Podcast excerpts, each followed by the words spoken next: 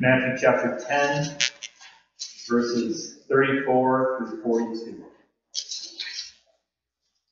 Do not suppose I have come to bring peace to the earth. I did not come to bring peace, but a sword. For I have come to turn a man against his father, a daughter against her mother, a daughter-in-law against her mother-in-law. A man's enemies will be the members of his own household. Anyone who loves his father or mother more than me is not worthy of me. Anyone who loves his son or daughter more than me is not worthy of me. And anyone who does not take his cross and follow me is not worthy of me. Whoever finds his life will lose it, and whoever loses his life for my sake will find it. He who receives you receives me, and he who receives me receives the one who sent me. Anyone who receives a prophet, because he is a prophet, will receive a prophet's reward. And anyone who receives a righteous man, because he is a righteous man, will receive a righteous man's reward. And if anyone gives even a cup of cold water to one of these little ones, because he is my disciple, I tell you the truth, he will certainly not lose his reward. Thus ends our reading of God's inerrant word. May all who hear it find themselves worthy of Jesus. We've been going through this second discourse of Jesus in the Gospel of Matthew, and, and it's a discourse where he sent out his 12 apostles to the lost sheep of Israel in order to proclaim the message of the kingdom. And they were to, they were to spread this good news that the king had come, he had arrived, and that he was bringing his kingdom with him. But as soon as we found out as soon as we found out that this was the case, this discourse took a turn. For Jesus was, was not just sending them, but he was also warning them that not everyone who, who hears this good news will take time to it. In fact, some would be violently opposed. And, and Jesus specified three groups of people. First, there were the, the Jewish religious leaders those who would reject their Messiah because he was not the kind of king that they were expecting.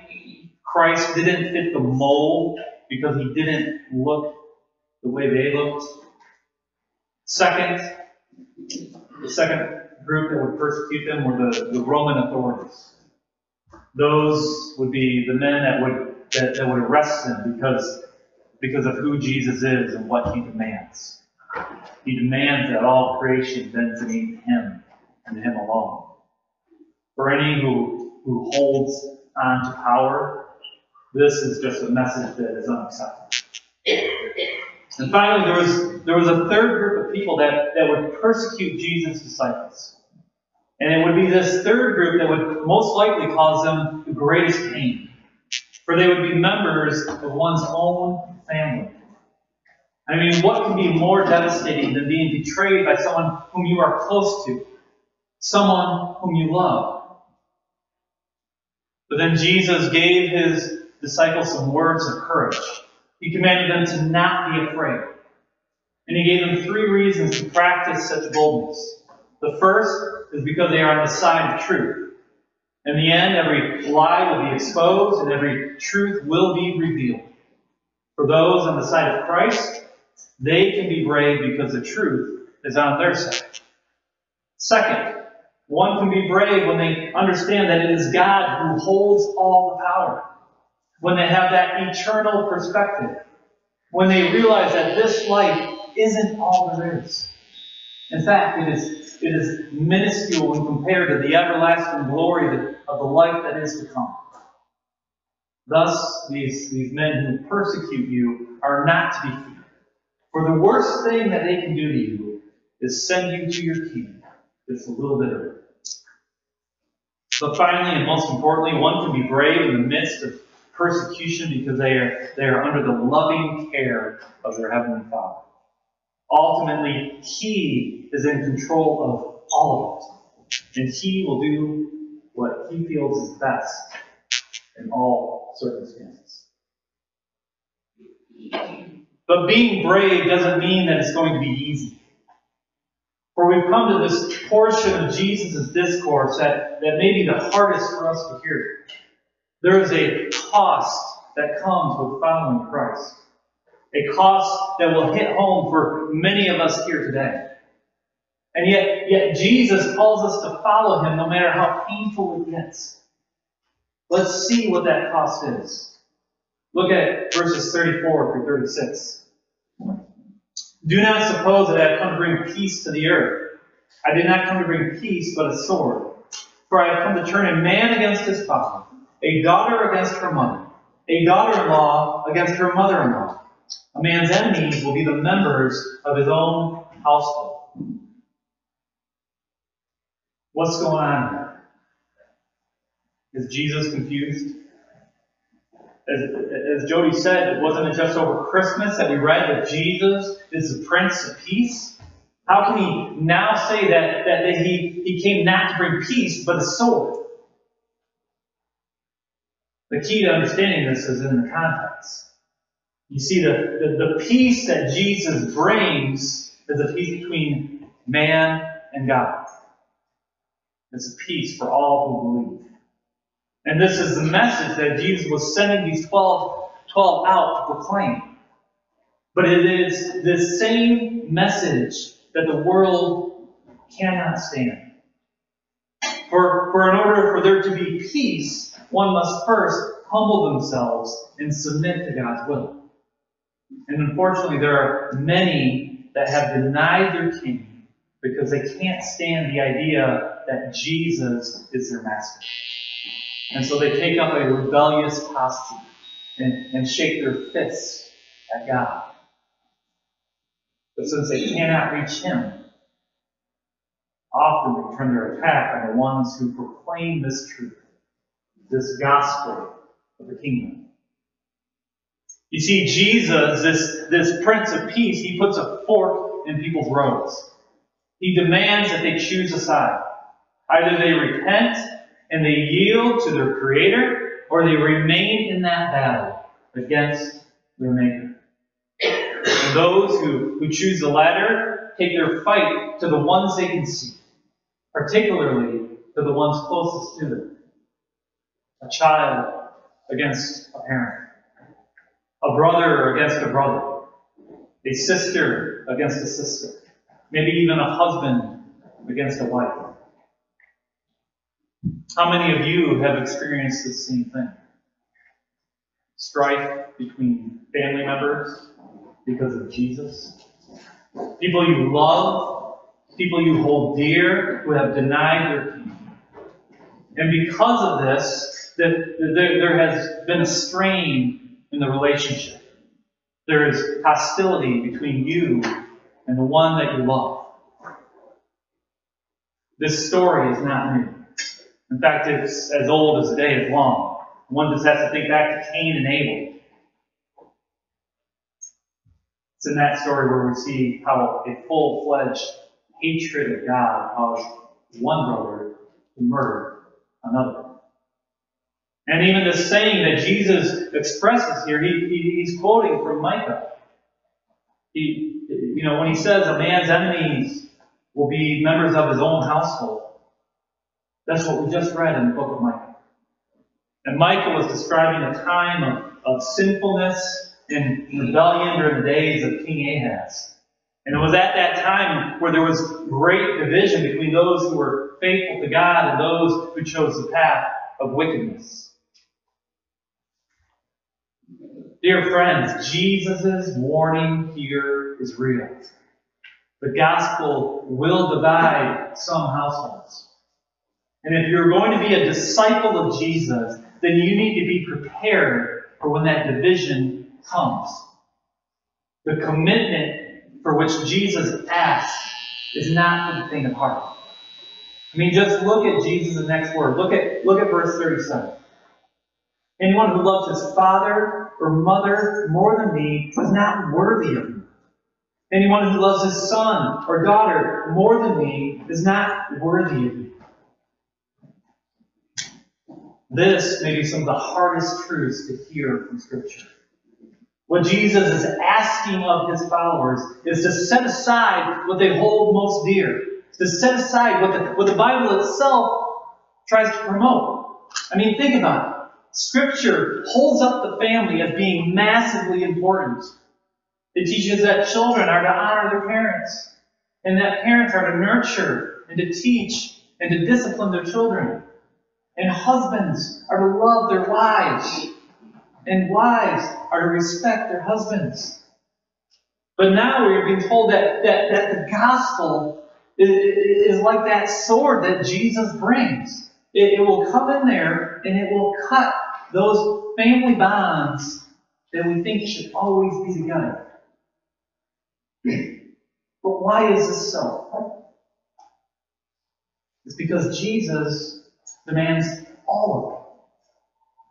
He commands a loyalty that supersedes even your love for the ones that you hold most dear.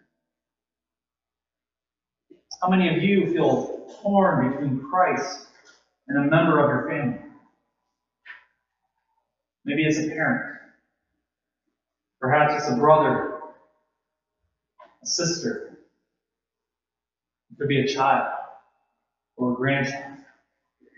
And, you, and your heart breaks because you want them to know Jesus, but they have rejected him. And now that person is hostile towards you because of your desire for their salvation. Perhaps you're like the Apostle Paul who, who said this in the book of Romans. I speak the, the truth in Christ. I am not lying. My conscience confirms it in the Holy Spirit. I have great sorrow and unceasing anguish in my heart. For I could wish that I myself were cursed and cut off from Christ for the sake of my brothers, those of my own race, the people of Israel. Paul loved his people so much that he would be willing to give up his own salvation if he could in order to save them. And I know that, that many of you here today have this same heart. Your love for that person exceeds your love for yourself. But that's not the way it works. Just as Paul knew, you also know that you are powerless to rescue those who are closest to you. For salvation can come through only one person and one person alone. Jesus is the only one who can die for someone's sins. Your righteousness is not enough. And as much as you love that person, unless the Holy Spirit works in their heart, unless they repent and have genuine faith in Christ, they cannot be saved.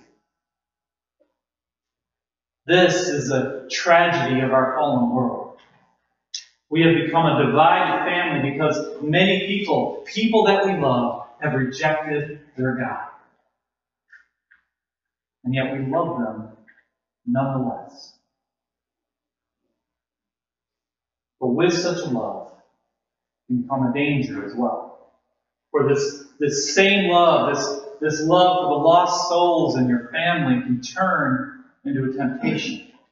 It can, it can cause a person to compromise their faith. Perhaps you're, you're thinking that, that if, you, if you just didn't hold such a strong stance, that, that, that Christ is the only way, then maybe then you could convince yourself that the one you love is really saved. But if you take such a view, the only one you'd be fooling is yourself. But that is not in line with the truth. And it is a compromise to the one that you are to love more than any other. It is a compromise to your love for Christ. What does Jesus say? Anyone who loves his father or his mother more than me is not worthy of me. Anyone who loves his son or his daughter more than me is not worthy of me. Your commitment to him must be all consuming, even above your own family. But he takes it even a step further. Look at verses 38 and 39.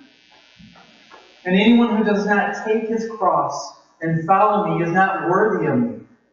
Whoever finds his life will lose it, and whoever loses his life for my sake will find it.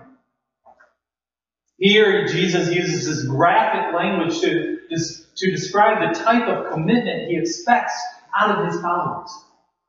These disciples knew exactly what it meant for someone to take up his cross.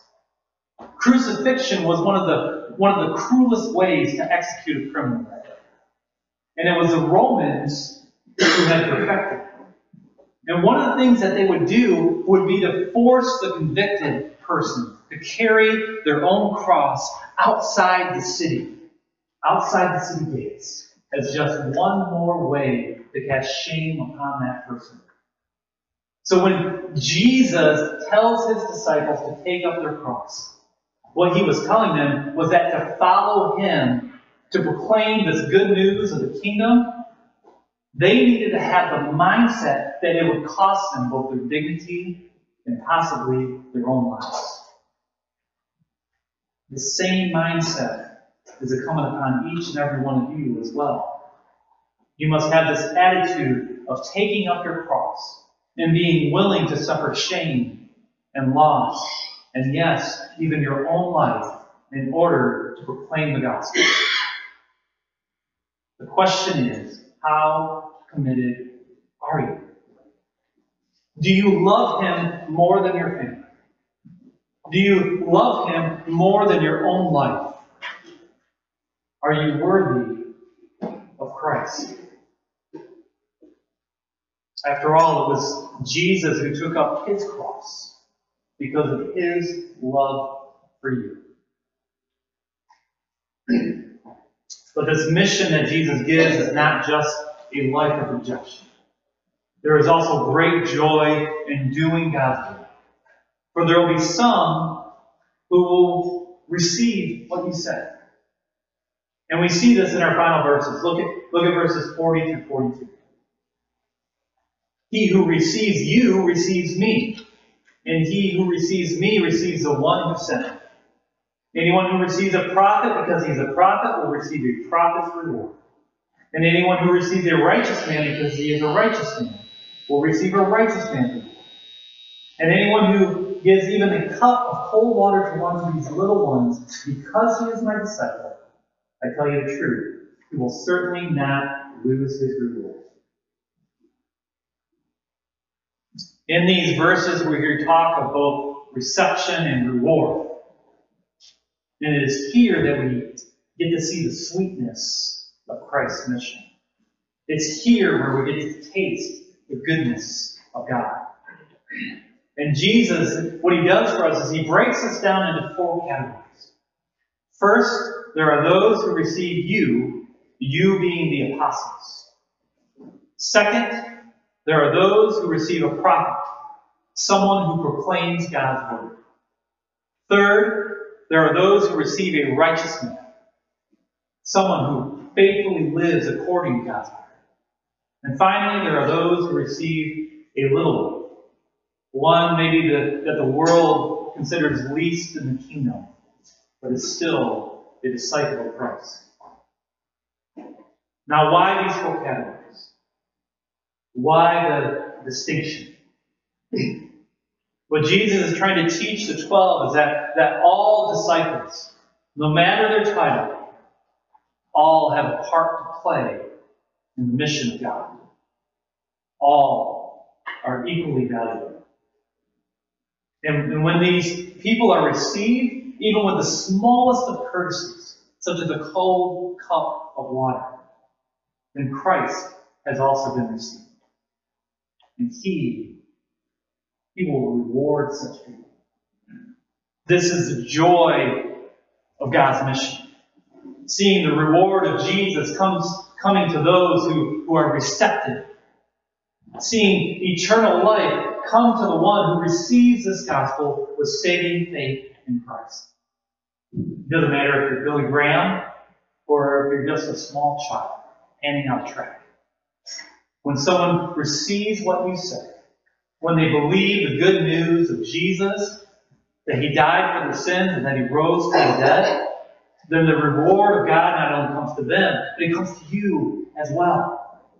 They receive the blessing of becoming a child of God. And you, you receive the blessing of seeing your true family in Christ grow.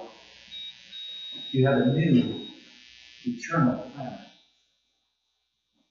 This is why Jesus says, whoever finds his life will lose it, but whoever loses his life for my sake will find it. All of the sacrifice, all of the heartache will be worth it in the end, for there is great joy in being on mission for God. So let us stand firm in the gospel. Let us be found worthy of Jesus. And let us proclaim along with the prophet Micah.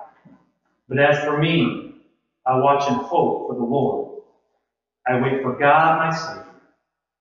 My God will hear me. Let's pray. Father, we come to you today with heavy hearts. Each of us has someone that we love that has rejected you. We pray now for their salvation. That the division that is between us will, will be no more. Aid us by your Holy Spirit that we might be worthy of your Son. Help us to love Him more than, more than our own family, more than our own lives. And we pray too that we would experience the joy of, of being a part of those who receive. May your gospel go forth and may it find receptive hearts. We pray this in Jesus' name. Amen.